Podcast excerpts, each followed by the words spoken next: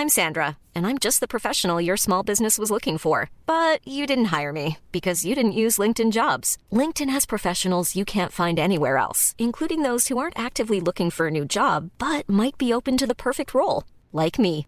In a given month, over 70% of LinkedIn users don't visit other leading job sites. So if you're not looking on LinkedIn, you'll miss out on great candidates like Sandra. Start hiring professionals like a professional. Post your free job on linkedin.com/people today. Hey, it's Ryan Reynolds, and I'm here with Keith, co star of my upcoming film, If, only in theaters, May 17th. Do you want to tell people the big news?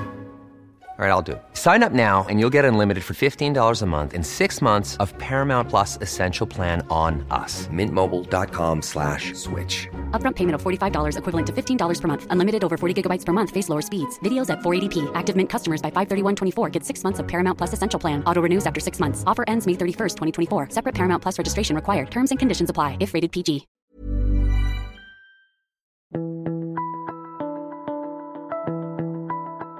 Welcome to The Mentor. I'm Mark Bouris. Now, this is actually the first time I've ever invited another podcaster onto my show. But on today's episode, I'm joined by Glen James, the host of the successful financial podcast, My Millennial Money. Yep, it's all in the name. After spending about 10 years as a financial advisor, Glen was pretty much sick of telling people they don't need a financial planner. They need a budget. They need to sort their money out. And so Glen's managed to build a media company based on an idea he had in the shower. How good's that?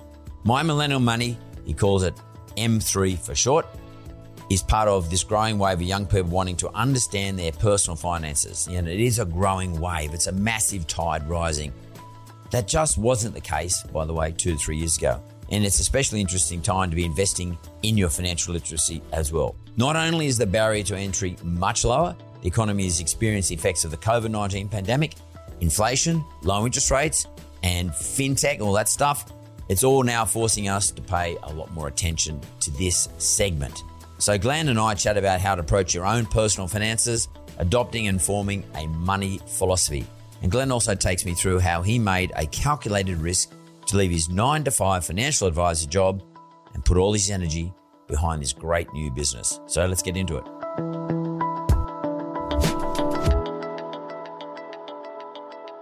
Glen James, welcome to the Mentor, mate. Thanks, Mark. I'm actually really excited to be here. I've looked at you from afar. Really? Yeah, Ah, that's cool. few years. That's cool. Yeah. So, yeah, like, uh, well, I'm flattered. Um, you're doing very well yourself, by the way. I mean, you- I I just see that you've recently put out a book called "Sort Your Money Out and Get Invested." I like it. I like the idea of that. I mean, by the way, I've done a couple of these books. It takes a bloody long time. How long did it take you to get this one sorted? Okay, that's a funny story behind that. Yeah. Um, the book didn't exist in May of this year. Wow. I uh, I talked with the publisher. It was kind of weird, like you know those moments in your life where you're like, I know I want to do something, and I'll just wait, and then the opportunity, I think it will appear at the right time. So within a couple of weeks, I basically had three publishers approach me uh, for a, a book deal. Independently. Yeah, just out of the blue, like within 10 days, kid you not, weird.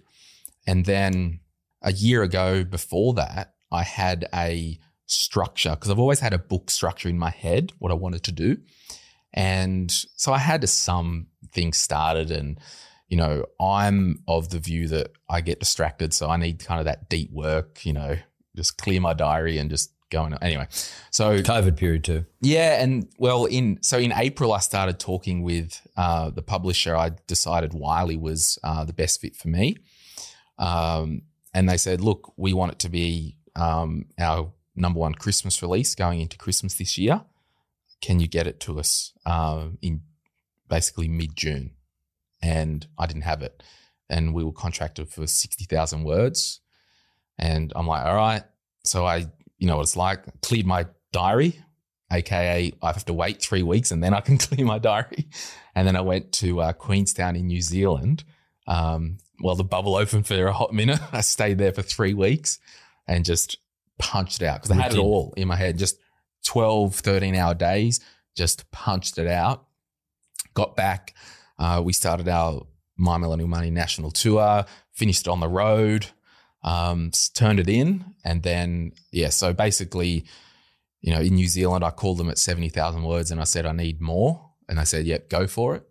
Um, So how it looks books about pretty thick. 100, 100,000, 95,000 So what do you What I mean, I like. The, I actually like the heading. Sort your money out. Basically, don't fuck around. Just Yeah. do something. Yeah. Um, and it says get out of debt, money mindset, investing in more. It, it- it gives a bit of a quick précis of what it's all about. Can I show you a diagram that's Yeah, yeah. really. Um, so, my whole premise from a background of a financial advisor was around the sound financial house.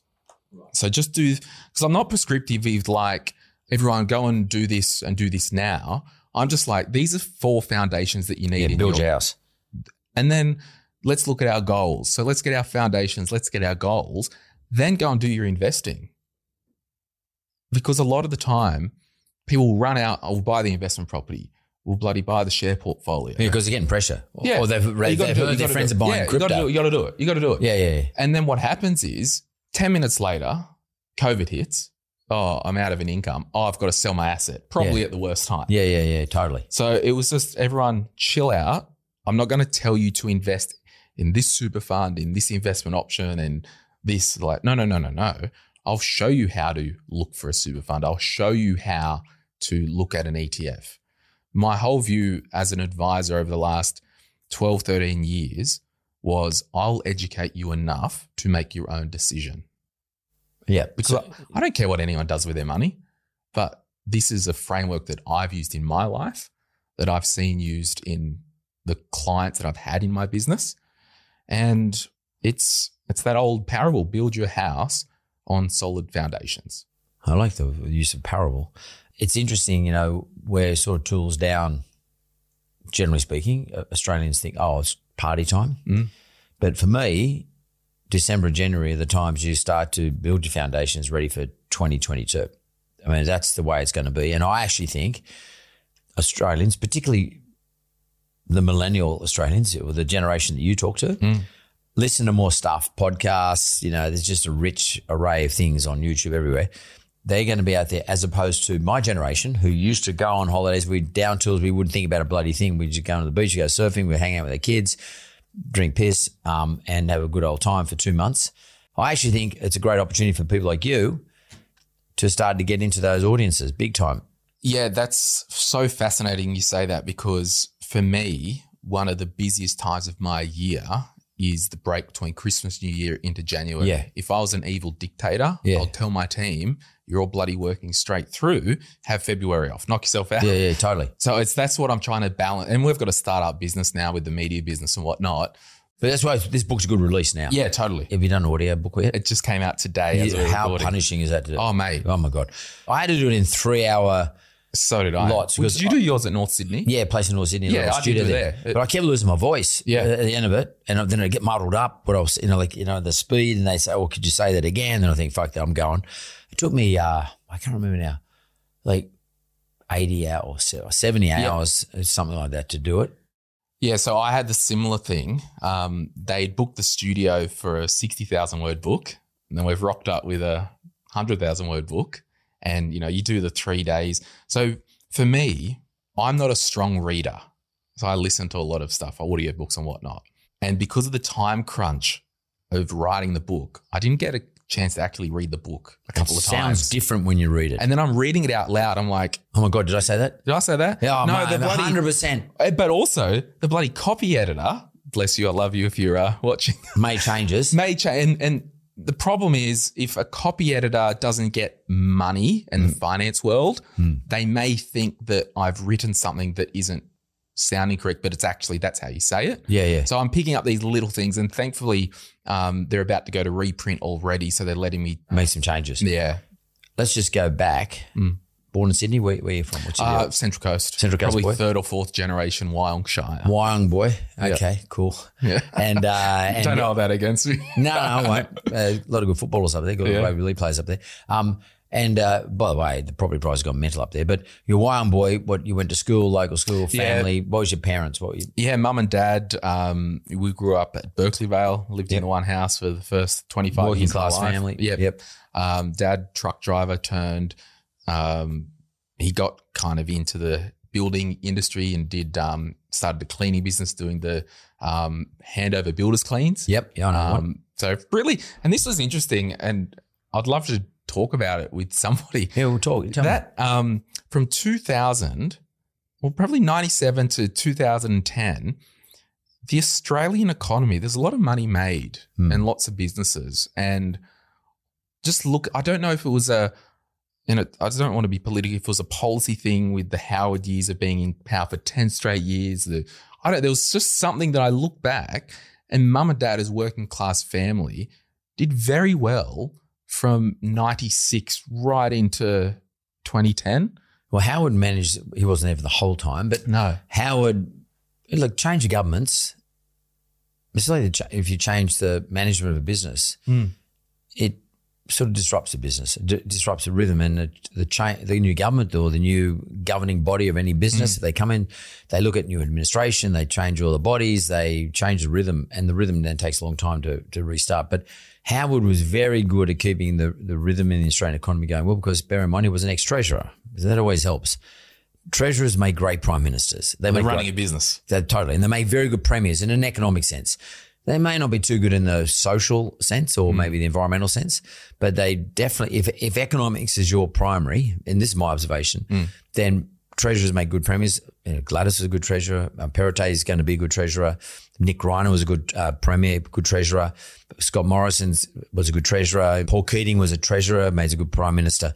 You know, like these guys get it in an economic sense. So for me, I think that's a big part of what happened during this Howard it is.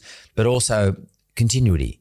You've got a good treasurer who makes a good prime minister who has a chance to unfold all these policies or her policies if it's a her. And um, and people should start thinking about this for the next election, by the way, because we've gone through some trauma economically, and that was a good period. I made a lot of money during the period myself, but it, I put it down to John Howard. John Howard was just I, look, he wasn't just a great politician, and that doesn't always have good you know, connotations, to be frank with you, being a good politician, because, you know, we do remember the boat people, you know, scenario which got Howard re-elected. A little bit of hysteria around that stuff, but nonetheless, he was a very good manager. and, and and managing staff is what you're all about, right? Yeah. Sort your money out is about managing shit. Yeah. As a manager, not it's not being brilliant. And but it's also not micromanaging and you know because one thing like I was in my I was in like year 11 in 2000 right I noticed the Howard government ministers he gave them a lot of rope he was like you're responsible for this portfolio Yep. bloody you go and knock yourself out from a a younger age I knew that I was interested in personal finance uh, I remember when I was like 15 years old, I'd go to a community college on the weekend to learn about shares and Really? all these retirees there. I'm like, what the hell? What, what, what, tell me about that. Why, why, what, what made you interested? I don't know. I just do was it discussed at the dinner table? no, No. no. I just was always interested. Like, um, I'd watch on Channel Nine. Like, talk about the good old days. You had Kosciuszko and Clitheroe. You know, Yeah. had the scene. Like, so looked at those guys and just had a general interest in personal finance. Uh, did you uh, have aspirations when you left school? You're going to go to university and study No. commerce or economics or something? No, because no one in my extended family on both sides, I think my sister's about to finish a degree, has been to university. So I had the mindset that university was for the others and Yeah, the yeah, yeah, smart people. yeah, totally. It's not to say anything bad about mum and dad. It's just this is Yeah, no, it's a cultural the- thing. yeah, It's cultural thing, household like- culture. So I actually left um, school after year eleven. You didn't do 12? No. And the, the uh, there was three subjects that I excelled in at school. And this is fascinating when you fast forward 15 years. Business studies, I was the top in the grade, photography, and computers. Well, they're all things you need today to run a podcast. On I'm running a media financial- business now. Yeah, yeah.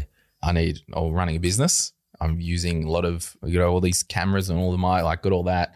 You got to know about IT. Yep. Uh, so I wasn't allowed to leave school unless I got an apprenticeship. Right. And what'd you do? uh, telecommunications. I would not change it for a world. And I was the youngest in my year. So I left school at 16. I was out in the world talking with adults. And I've got a very high level of practical intelligence. And very what does that mean, practical intelligence? Well- what do you mean by that? So, how to problem solve in the real world. Um, I'm not book smart, I'm street smart. That type of, um, you know, But, in a practical way. practical. yeah. Not expensive, but Yeah. you get the outcome. Exactly. efficient, fast. Yeah, very practical. So, and that was in the book. It's just all practical examples. Um, so I, I did that, and then you know I was 20 years old, fully qualified as a tradesperson. I'm like, I, I know I don't want to trade my time for money long term. We all got 24 hours in the day, Yeah. and you can carve up a. But you've only got 24 hours. If you carve up that 24, you've got sleep, recreation, and work. Yeah, yeah. basically. Yeah, yeah. Um, and if you want to do well in life, I believe from a young age, we have to remove ourselves from the cycle of a direct trade for money. Leverage it. Yes. And so I knew that from an early age. Also knew that I don't want to be a tradesperson on the tools as I get older. So I'm like, oh, well, I'm interested in finance. Um, so I went and I actually quit the job and enrolled in a private college here in town and did a um, diploma in financial services, financial planning. Financial planning, Yeah, yeah. I mean, I got a job at a financial advice firm in North Sydney. Uh, started at the very bottom, like reception, getting the mail, getting the milk. Like, Yep. Yep. then went through admin, para planning, associate advisor, advisor, and then I was 25 years old, and I was commuting from the Central Coast. Um, I was 25 years old. I was really I found my niche within financial planning that I loved, and that was small business succession planning and life risk. And I'm like, I, I've got really good deep roots in my local community. So you know that Rich Dad Poor Dad book. Yeah, yeah, I basically in the last six months of me working in the city had a rich dad sit next to me. He was 15 years older than me and mentored me into my own business. Um, he gave me he when I, I went and started my business. He said, "I'm going to write you a check. Uh, I believe in you. Uh, I'll never ask for this back. If you want to pay it back, you can in a year, a month, or whatever. I'll never ask you for it." He gave me a bit of seed capital. Um, To do it here in Sydney or in on Central Coast. Yep. Yep. um, and I started a financial planning business.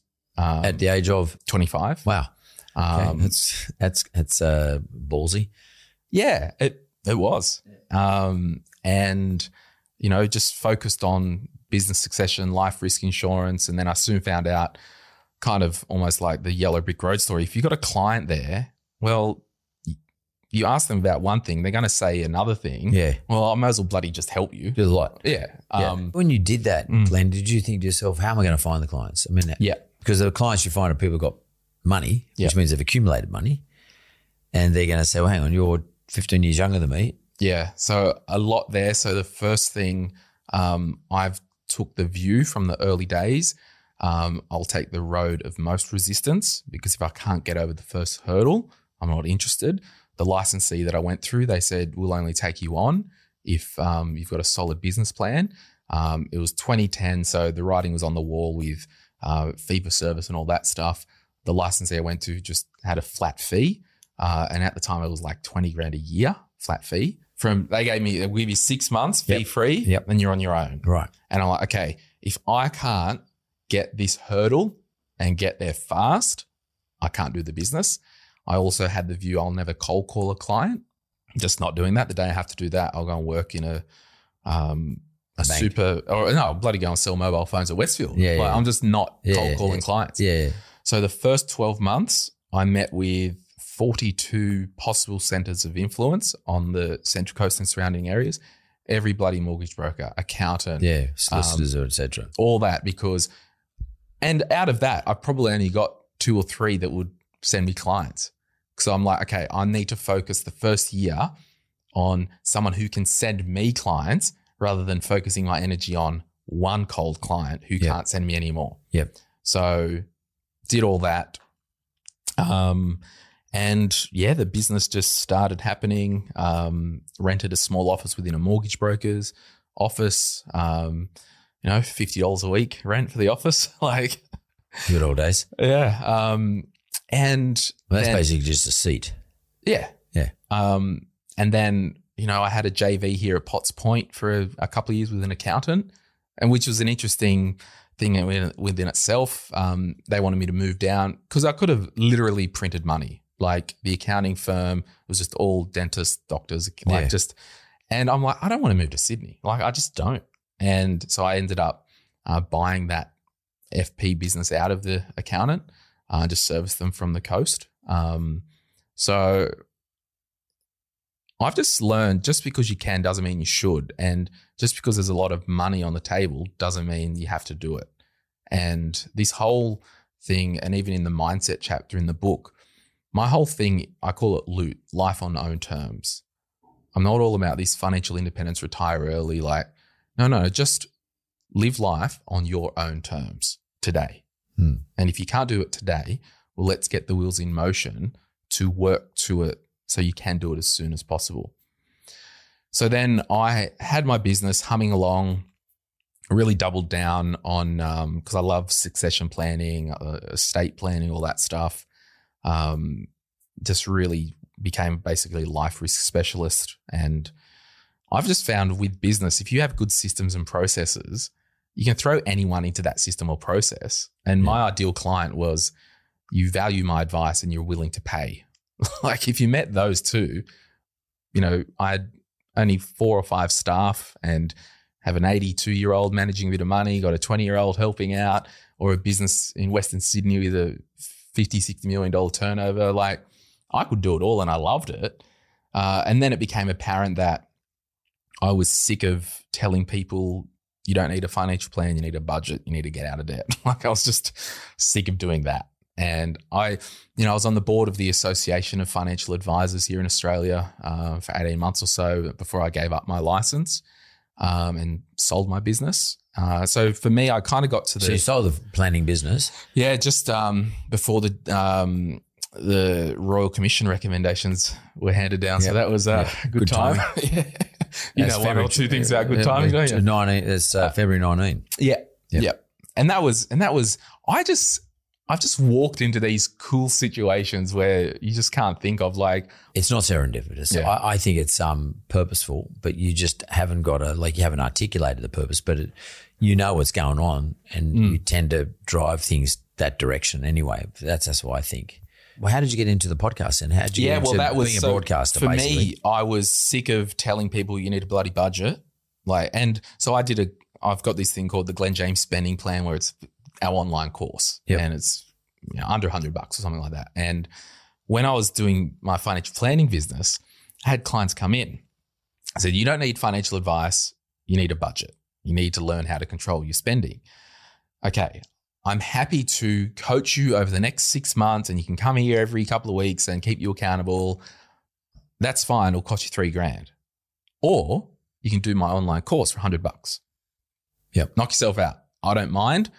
Um, and then more and more, I wanted, at the time, there was no, and this was in 2018, there was no mainstream Aussie personal finance podcast by Aussies for Aussies. Yeah, yeah. There was none. Yeah. And I went to a conference in the States, FinCon, to get inspired. And people think, oh, you're crazy spending all that money going to America to a dumb conference. I'm like, piss off. I if it costs me 10 grand to go over there and come back and get inspired to make this big thing, worth every cent. Like Totally. I don't see direct trade-off with investment, hard dollar investment, hard dollar return.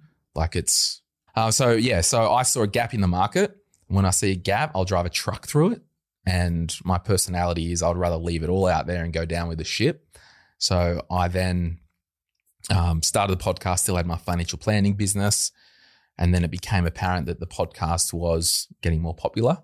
Uh, and I was sick of financial planning.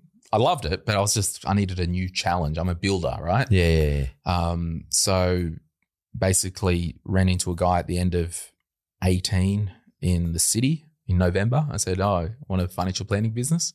And we laughed. And anyway, he called me the next week and goes, Oh, actually, because it was a good business. Um, I started my business from scratch. All the clients were organic. Um, risk commission was on hybrid. And for those out there, I didn't take a big lump sum and then kind of churn clients. It was just set up hybrid commission, level premium, long term, just good for the client, good for my business. Didn't have any um, commissioned on super or investments. It was all fee for service. So I started clean. The database was organic. And then by March, I had the check in my bank account for the business. And then, To, to Certainly Business. Yeah. Yeah. And then, and, and but you already had the podcast. yeah, it just started. Was So it called My Millennial, My Millennial Yes. Money then? Yeah. Yeah. So I started in 2000, April 2018. And then by March 19, I had sold my business and decided to go all in on the podcast. Um, and when I started, I'm like, I'm just going to do this for 12 months. Come hell or high water. If there's two people listening at nine months, we are still doing it because my favorite book in business is The Dip by Seth Godin. And you've got to be around long enough for the market to know that you're around and Yeah, to, totally. all that stuff. So when it was just signs of life everywhere. And my only metric was signs of life. And then just went all in. And so fast forward now, um, I've got a business called Simo Interactive, and that produces My Millennial Money, which is our main show, My Millennial Money Express. We've got My Millennial Property, My Millennial Career, My Millennial Health. What are you really trying to deliver to your audience? And and because your audience is pretty big, so let's go to the break. We'll come straight back.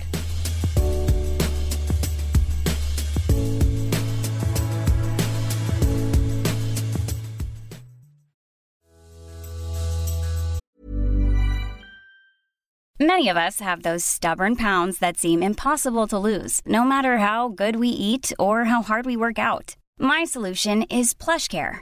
PlushCare is a leading telehealth provider with doctors who are there for you day and night to partner with you in your weight loss journey. They can prescribe FDA-approved weight loss medications like Wegovy and Zepbound for those who qualify. Plus, they accept most insurance plans. To get started, visit plushcare.com slash weight loss. That's plushcare.com slash weight loss. Hiring for your small business? If you're not looking for professionals on LinkedIn, you're looking in the wrong place. That's like looking for your car keys in a fish tank. LinkedIn helps you hire professionals you can't find anywhere else, even those who aren't actively searching for a new job but might be open to the perfect role. In a given month, over 70% of LinkedIn users don't even visit other leading job sites. So start looking in the right place. With LinkedIn, you can hire professionals like a professional. Post your free job on linkedin.com slash people today.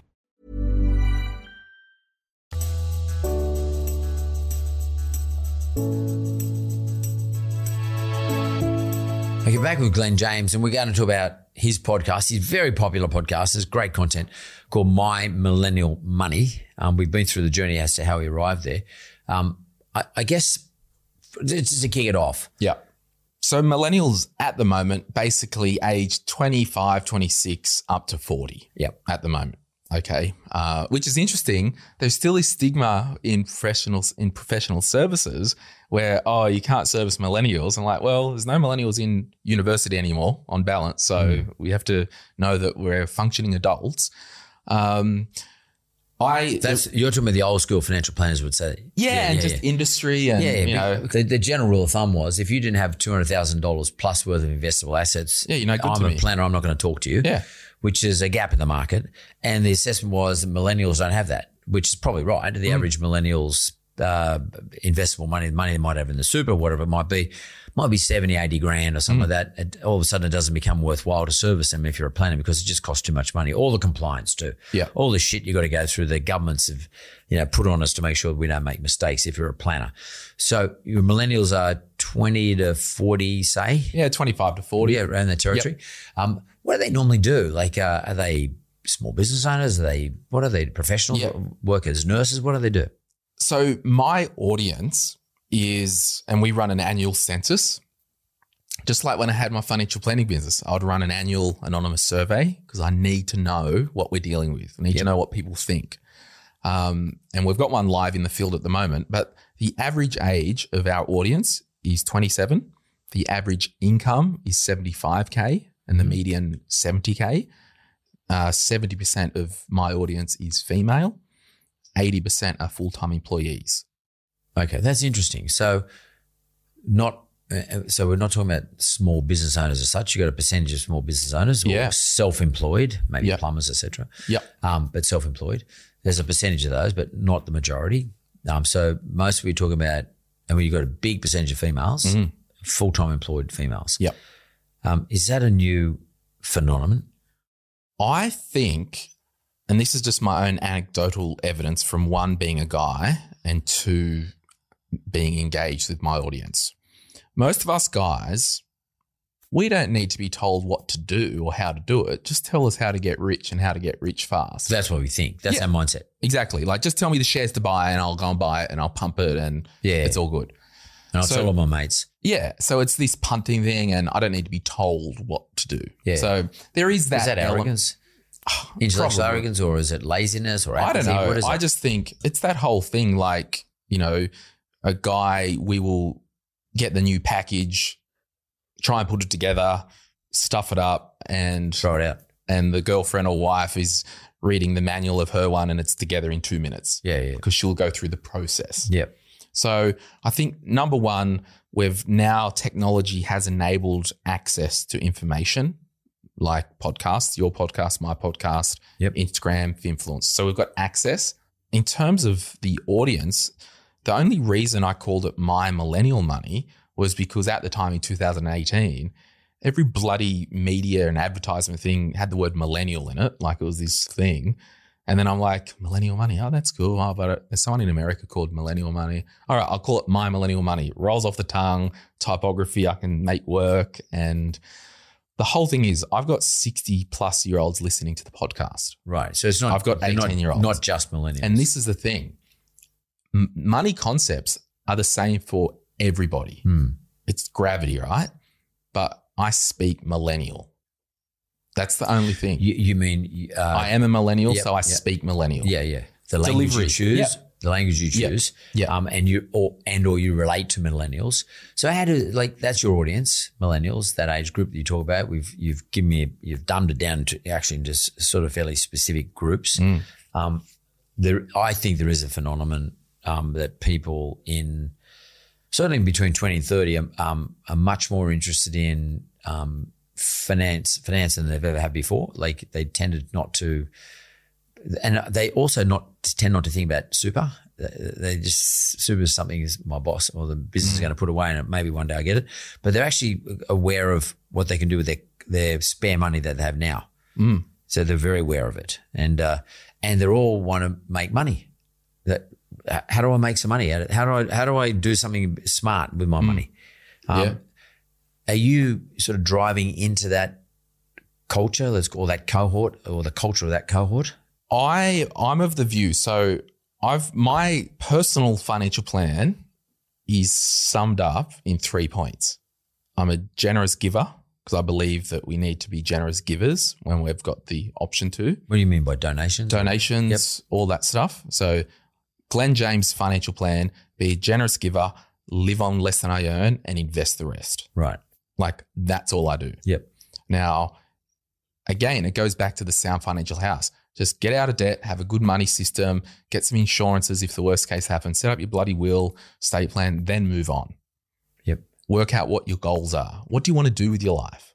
Is it save and buy a house? Is it this? Is it that? Is it go to Prague and travel the world for three years? Awesome. Let's just get some goals.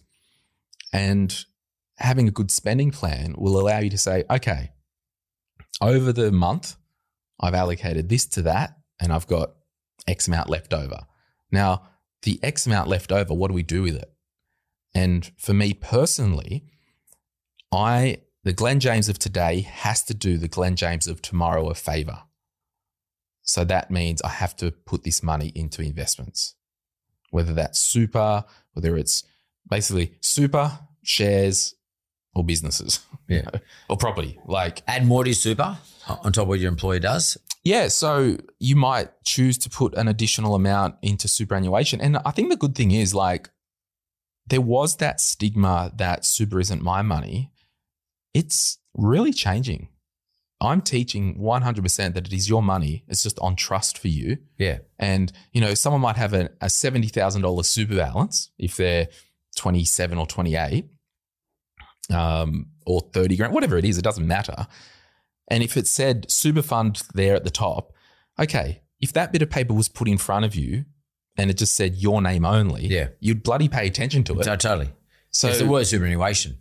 yeah, like it's a shit word. Yeah, it's literally a trust of your money. Yeah, totally. It's a tax structure. So there's, I don't know. I just, I don't even know where I'm going, but I think what we're doing is we're just educating people enough to make their own decision.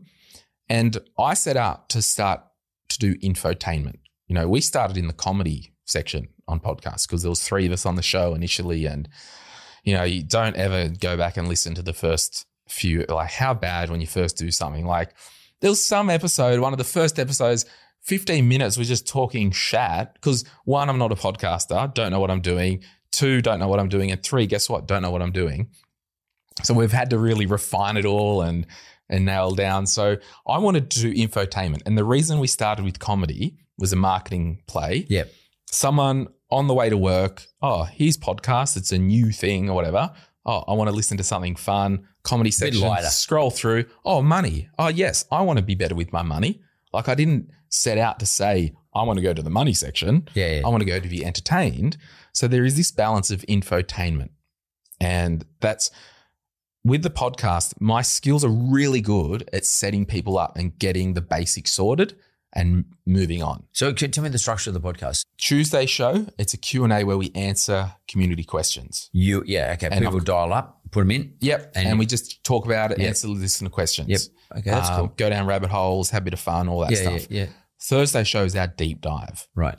Uh, so, you know, we did a um, a deep dive with a mortgage broker the other day, for Yeah. example, and we just answer questions, talk for over an hour just about that topic. So we go narrow and deep on the Thursdays. Yep. What are the areas you concentrate on? You sort of like property, shares. I'll go anywhere. Yeah. Like I've Anywhere in the, uh, do you go into the economy? Like yeah. the So economy for example, um, at the time of recording right now, there's an episode about to go up, um, and I interviewed Matt Bevan, who did the ABC podcast China. If you're listening, so what does it mean with China and Australia Yep. in a money sense and a millennial sense? yeah, yeah. Um, I've got a, you know, I'm in town this week, spending the whole week here.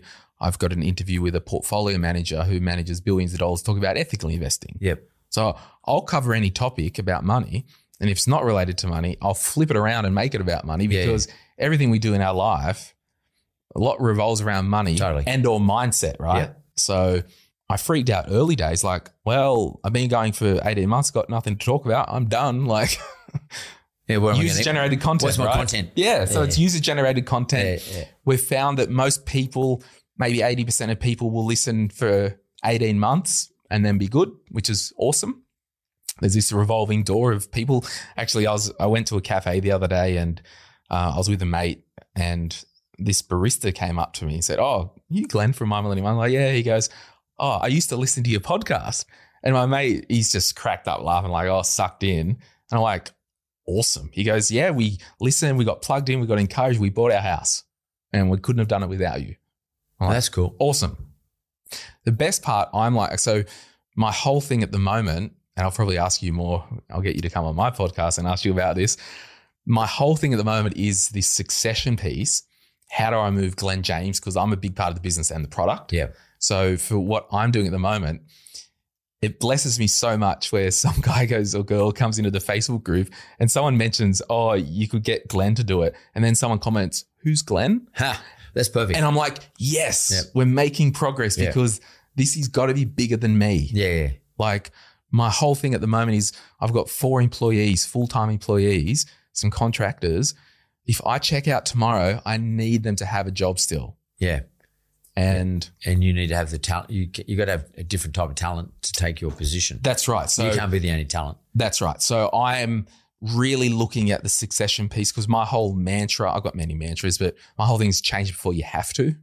so Yeah, yeah. I'd rather, Well, definitely, if you're dead, you can't change. So well, but if I bloody something happens, I get, I don't know, worst case throat cancer or something weird and I can't talk or yeah, yeah, yeah, yeah. we have to change before also, we have t- to. take a bit of pressure off you too. Yeah. Like I, I don't know what your, your status is, whether you got kids or whatever that sort of stuff. But you know, at one some stage or other, you're going to have that, Yeah. and you're going to want to spend a bit of time with them, Yeah. and you won't be able to run at the pace you're running at. exactly. And that it's it's a it's a pace thing as well, as much as any. Yeah. We'll talk about that that on your podcast. Yeah, yeah, awesome. Um, so, so I know, I know who your audience is. Um, um, I know you give me a breakdown. There's, there's a lot of women in there, and Yeah. I, uh, we did talk about. Uh, we did sort of raise the prospect that I think there's a phenomenon of of females who are much more interested in finance than perhaps, well, maybe not much more interested, have much more access to finance than they've had in the past. Um, and at one stage, you know, they're always dismissed to just, you know, one stage we're talking about 40, 50 years ago, dismissed to looking at looking at home economics. Mm. Um, but my mum, who's passed away now, but my, my, my dad's 87, my mum looked after all the household money. Mm. Dad went to work, mum banked it, mum s- you know, decided what was going to be spent on. She had no economics or any of that sort of stuff, but she was she was switched on. She was uh, switched into you know, she watched the Money Show. She loved Paul Clitheroe. Um, she she read the papers, Fin Review, Sydney Morning Herald. Not educated, never been educated, um, but she was running home economics, and I don't think it's because of any other reason other than she had more time than dad, and dad was just coming from be bloody exhausted. You know, worked three jobs, so um, I think that uh, females have always been plugged into finance. Just that today they can do it independently of a husband or whatever, and they can do it online. And there's, there's a variety of places they can listen to, but your podcast being one of them. And what's clever about your podcast, My Millennial Money, is it actually tells them, I'm talking to you. Me, Glen, talk to you, you the listener. I'm a millennial too. And I think that's powerful because they don't want people like me preaching to them. Um, and they'll look at me and say, oh, yeah, but you know, look, look at you, how much money you got. I'm never going to get there. Um, but they identify with you. And I think that's really powerful. So in terms of your content, Yeah. how do you work out what your millennial let's let's put two or three standard deviations away from the mean your 60 year olds and your 70 year olds Yep, and your yep. 80 year olds just just look at who's in the middle 27 year old. yeah you, you know your your prime listener and prime audience and prime sort of target that's who hmm. you want to talk to Yep. how do you work out what they want to know Okay, couple of things. I always look for trends. Like if I'm on a financial board of something, running my own business in the community, we just always look for trends. okay where do you find the trends apart from that do you, do you listen to Kochie in the morning do you No. listen to uh No, you- um, I I look in my Facebook group right because so, so that's where our listeners are. Yeah, okay. And they're, they're feeding you stuff. Yeah, all the time. There's questions going up all the time. Trends, trends in your community. Yeah. For your audience. Yes, because my strategy is I can't be all things to all people. Yeah. I'm very polarizing. I'm apparently an arrogant asshole Really? to some people, right? Because we can't be all things to all people. 100%. Yeah. So I've just got the view I'm focusing on my core or the 20% core. So every time I pick up a microphone, I'm talking to a 27 year old female who's earning 70 grand a year He's got a job, full time job. who's got a full time job, Yeah. who's also in my 20% Yeah. fan, like Yep. super fan. Yep. Yep. And then I want her to tell other people about because like attracts like. Yep. Now, and because we we get data from listeners every year, I know there's a revolving door and not everyone listens to everything we do. So, and layered with you can never produce enough content. I could honestly do uh, a mortgage broker Q and A or an ETF Q and A every three months Yeah, because there's just so many people. And part of my thing with the infotainment was, and I, I crapped on the other, you know, when you get a microphone, you end up just crapping on. Yeah. Um, I'm like, I'm not your guru. Like someone wrote in our census the other day, I was disappointed because Glen mentioned on the podcast that he had an Apple subscription coming out of his bank account and he didn't know about. He can't be on top of his money. I'm like, it was four dollars Yeah. a month. I'm human. It was probably some photography app a year ago that I forgot about. I can't be your guru. I can be your encourager. I can be your, I don't know, steward almost. Yep. But don't put all your responsibility on me. You're a guide. Just let me facilitate a conversation. You take out of what you want. Totally. Yeah. But to say Glen's not on top of his money because he forgot about a four dollar a month thing, you can't. And and this is the problem as well. You can't put, and I can't put my um, standard of managing money on Mark Bouris Yeah. because you'd say you're a dickhead, Glen. Do you know? You know, it doesn't mean anything to you because we've got different situations, we're at different life Yeah, yeah. stages. But I can be encouraged by you. Yeah. I can't say, oh, I'm pissed off at Mark because he parks out the front every day and he gets a parking ticket. He doesn't care because it's convenient and he'll pay for the con- like. Yeah. yeah, yeah. I, I make those calls. Yeah, that's right. So I've had to learn to not try and convince everyone, but just to be a facilitator. It's funny you should say. You just made me recall something. I don't know if you've ever heard of this guys. Maybe this guy, but maybe your generation might be a bit too early. You know, in Hmm. terms of your generation. But there was this big guy in Australia called Rene Rivkin. Oh yeah, he's got a bloody. I was looking at the maps. Have you got an office down here? Yeah, they're his sons. Ah. they're his boys. Yeah, And, Rivkin uh, report. Hey, Rivkin yeah. report. And Rivkin report wa- was Rene's report. And Yeah. uh, very influential piece of material and went around for years about what to buy in stocks and stuff like that.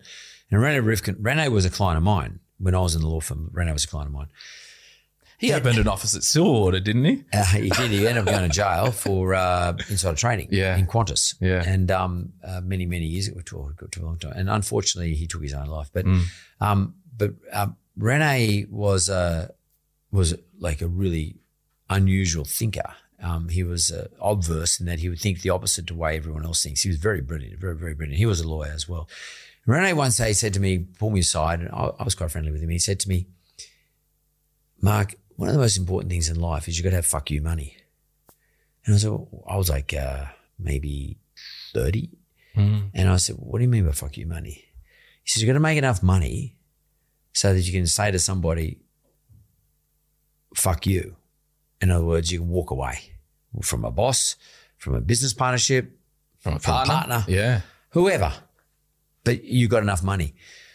And uh, and that thought always stuck in my mind. Um, and uh, and I never went about trying to um, do that.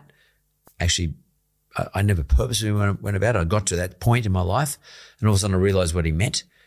What is the reason why millennials should invest to build up a big nest egg, whatever it happens to be? Okay. If you're under 40 and you're listening to this, you've got no other options for when you turn 60, 65, 70. It's everyone's got to be self funded. Yep. So that's number one. The day you retire. Yeah. The retirement age in Australia isn't 67. That's just the age that you can qualify for the age pension. Yep. The retirement age in Australia is whenever you want to bloody stop working. Yep. But have you got enough money to fund your life? Yep. So we need to say that number one. Number two, you need to go to that mantra of I've got to do the Mark, the Glenn, the you listening of tomorrow a favor today. Like if we go back 10 years and think, oh, if I only bought friggin' five grand of Bitcoin, Yeah. yeah. uh, like we are living in the thoughts of tomorrow, today. Yeah. So let's do something for us of tomorrow. What we do today is going to Yeah. be with us another day. Yeah. So And, and we've got to do it today. We've got to. So that's number one. But we obviously can't do that if we're in consumer debt and overspending and all that. The second or third, whatever point I'm up to, is I don't believe we will, quote unquote, get rich from investing in shares or property. Now, just go with me on Yep. this, right? Yes, there's opportunity that we can make money. I've got the view when I buy property, I've got investment properties, I've got shares, I've got a business. Like I want a bit of everything, baby. Like Hmm. I've got the view that when I buy shares, when I buy property, I'm just parking money for growth for the Glen of tomorrow. I'm not investing in shares to solve all my problems to make me rich. The best way that we can make money and serious wealth is transferring our human capital into growth assets or businesses. Yeah. So I that's agree. our energy. That is, I've got a product, I've got a service, I'm going to input into the world. Now, in the book, I talked about this. Like, if you love your job and you're a corporate lawyer at Telstra and that's awesome, and you're on 150 grand a year and you love life, awesome. All good. Yep. You just have to be hyper aware that you need to be a little bit more strategic with building wealth Mm. because you you might not turn around and start a law firm tomorrow. You might. So I don't want people to and this is the problem. I don't know if you see it, Mark, like all these entrepreneurial podcasts and seminars and all that. I I'm planning to do one in I was going to do it last year in Sydney, but COVID and this year, you know, the C word again.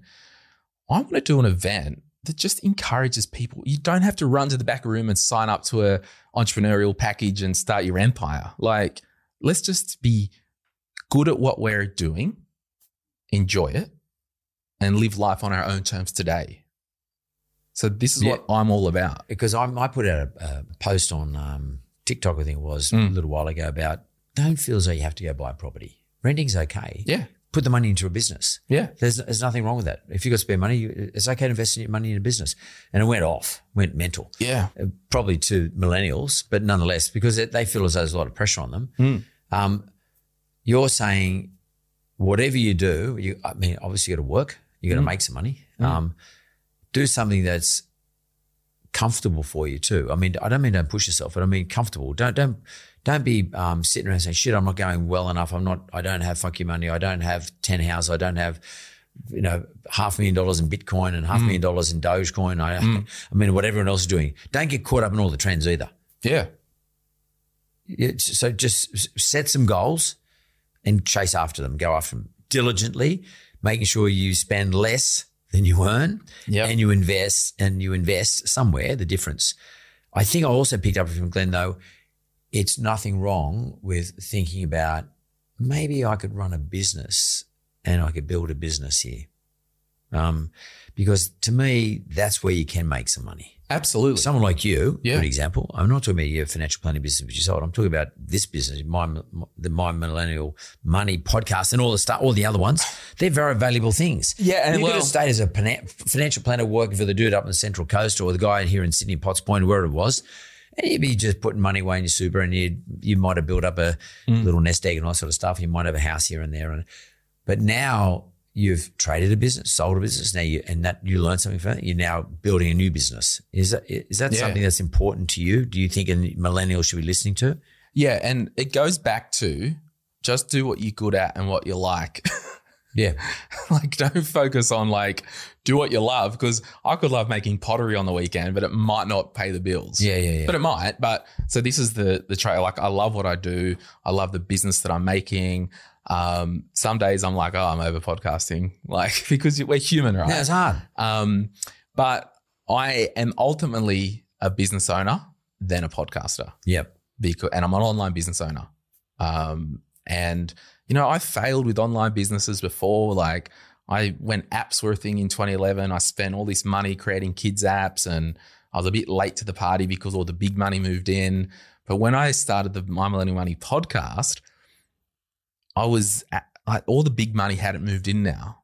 Like I think there's a big media company in Australia launching 15 new podcasts next year. Like this is crazy. It's noisy. I couldn't have done what I did in 18 today with my millennial money. Yeah, yeah. Like I just Well, not it's too crowded for yeah, start. it's too noisy. On the FU money thing, that's been a big part of my strategy because I'm self-funded. Like I basically like, all right, well, and this comes through to practicing and your risk tolerance. Sold my business, cashed up, good problem to have, right? Not many people could stomach living off their own capital for two and a half years. Yeah, while you're building up, whilst you build another business. Yeah. yeah. And that's what I did. Yeah. And and that's what it takes. It takes sometimes more than that. like it was brutal because and then I stopped being a financial advisor because I'm like, there's no turning back, baby. Mm. I'm all in. And the good thing is like we're approached, like you'd probably your team would be approached daily with brands that want to sponsor the podcast. Yeah. I'm just like, if you're free an afterpay or a credit card, piss off. Don't don't want to talk to you. Like, After you come and talk to me. yeah, you're talking to Mark, he'll take you. But like I I'm just of the view that I'm self-funded and I'm not desperate for money. And there's nothing worse than the stench of desperation. Yeah, t- well, you, they don't last long. I mean, No. the people, the sponsors don't last long. So, like, so for my strategy with the podcast is long-term show partners. Yeah. So with my millennial money, TAL, which is one of the biggest Yep. insurance companies in Australia, they're now a show partner of Tuesday's show. Right. So they're burned into the episode, long-term partnership, good money. Yep. And I'm of the view that we're a premium product, as in we've got the data on our audience. I, I don't spam my audience with ads, but if you pay our premium price, Glen James will give you 120%. Tower Australia Limited, which is a big Yeah. insurance company, big life insurance company. So uh, you you you partner up with them for Yeah, so- your shows on Tuesdays. Yep. So they've paid me um, a 12 month deal. Yep. I don't know if that's commercially sensitive, but whatever, we're here now. Um, we're just going to try it for 12 months. Yep. Um, two years ago, I had Sunsuper Yep. be a show partner for 12 Yep. months because I'm on the view, I want a partner to partner with that's a genuine win win. Yep. Um, It's good for your audience too. it's good for the audience, it's good for the brand, and it's good for our business because we don't have to talk to 50 different brands. Yeah, yeah. We just do it one relationship. So everything I've done in business is about genuine win wins. Yep. And before I left my job in North Sydney, my boss at the time said to me, oh, "This is a 25 year old kid who, like, I didn't know what. If I if I go look back, there's n- what the hell was I doing? I was young enough or dumb enough to do that. What an idiot! like, Well, young enough and naive enough. yeah, But, skilled enough. so my boss said to me two things, Glen. Don't chase the dollars and look after people. That works. That's all I've done. Yeah, and don't be in a hurry. Yeah. Don't be in a hurry. Yeah. that's uh, that, well, I, that's what I always say to them. Just don't be in a hurry. Mate, we're running short of time. So Yes, we What? What? Have you got a question for me? Oh, yes, but we might. Um, Or do you want to save it for? we'll save it when you come on my show because okay, cool. I, have got cool. this. Yeah. Like the whole My Millennial Money thing, I've created this thing which is a valuable asset now. And I've obviously been approached by all the radio shows and all that. Yeah, yeah. Like we're I know the probably question. the last independent big I the Australian question. podcast. I know this. I know this. I know the question. Then, so And- you listen to my millennial money, and you listen to me talk to Glen on my millennial money, which is going to come up i- i- probably before Christmas, um, and uh, he's going to ask me the question. I know. What it, I actually know what the question is going to be now.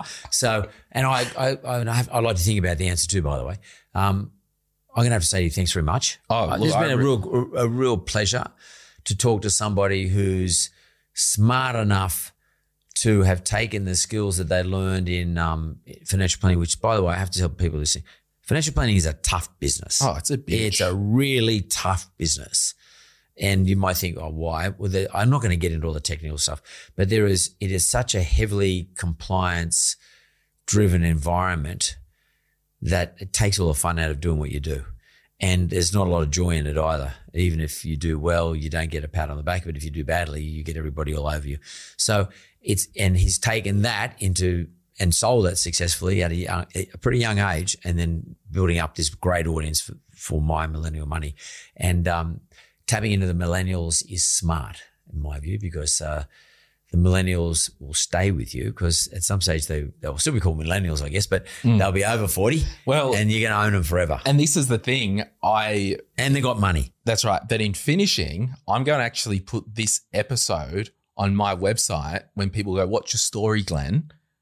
Because it's a big deal to friggin' Yeah, no, spill totally. your guts out. It- Totally. It's just, it, it's And I'm glad you did that. Uh, But I want to actually use this episode for people that want to know a bit more about My Millennial Money's history. So we, we'll get the team to put this, we'll get a link from your team Yep. and embed it on my website Sweet ass. because it's just I like my audience to know behind me, and Yeah, yeah. it's nice when someone interviews me. But secondly, on the millennial thing, I've I've got a big problem at the moment. Well, it became apparent last year. Uh, people in their late twenties want to know about homes, marriages, and babies. Where a twenty year old who listens, do I buy a car or go overseas or buy a house? Completely different. Yeah, yeah. I had, I started a podcast called Gen Z Money, and I got a host who's a 24 year old financial planning student who's because I can't speak Gen Z. Yeah, yeah. I'm a fossil. Like compared to like, shit, what that make, what's that make me? yeah, I Um, don't know. But um, all I'm saying is I just want to thank you, and I'm going to push this out to my whole community. It's been my pleasure, and um, I like the Gen Z idea too. Um, I don't know what I wouldn't even be able to talk to Gen Z. I don't think. Um, No. I, I don't know. I- But you employ half of them. well, they're, they're grandkids for me. well, actually, everybody, most of the people in this business here between 19 and 30 Yeah. in my business here, um, which is a, it's, a, it's a real buzz for me. I enjoy doing that. Glen, thanks very much. Um, Thanks, mate. And I'm going to talk to you very soon on your podcast. Love it. See you, mate. See you guys. Thanks for listening to another episode of The Mentor with Mark Bouris. Audio and production is by Jessica Smalley. Production assistance, Simon McDermott. This is a mentored podcast.